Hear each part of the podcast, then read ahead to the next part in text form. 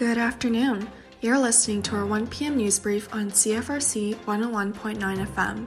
It's Wednesday, February 17th. We'll continue to stay around negative 6 degrees with a low of negative 14. Today's a sunny day, but we'll also be expecting some snow this week. We're at 26 COVID 19 cases in Kingston, with one hospitalized and one in the intensive care unit.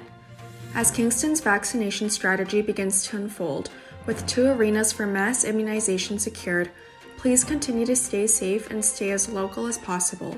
Do your part for the community. Downtown Kingston is back. Businesses, shoppers, and diners can expect more elbow room as the city plans to relaunch the outdoor Love Kingston Marketplace initiative during the second summer of the COVID 19 pandemic. The initiative will be launched in April or May, promoting businesses that took a hit during the pandemic's peak. Businesses will operate outdoors and improve physical distancing downtown for pedestrian movement, seating, and dining. That's all for today. If you have any news updates to share, reach out to news at cfrc.ca. I'm Elizabeth Kim, and I wish you all a great afternoon. Up next is Flat Baroque on CFRC 101.9 FM.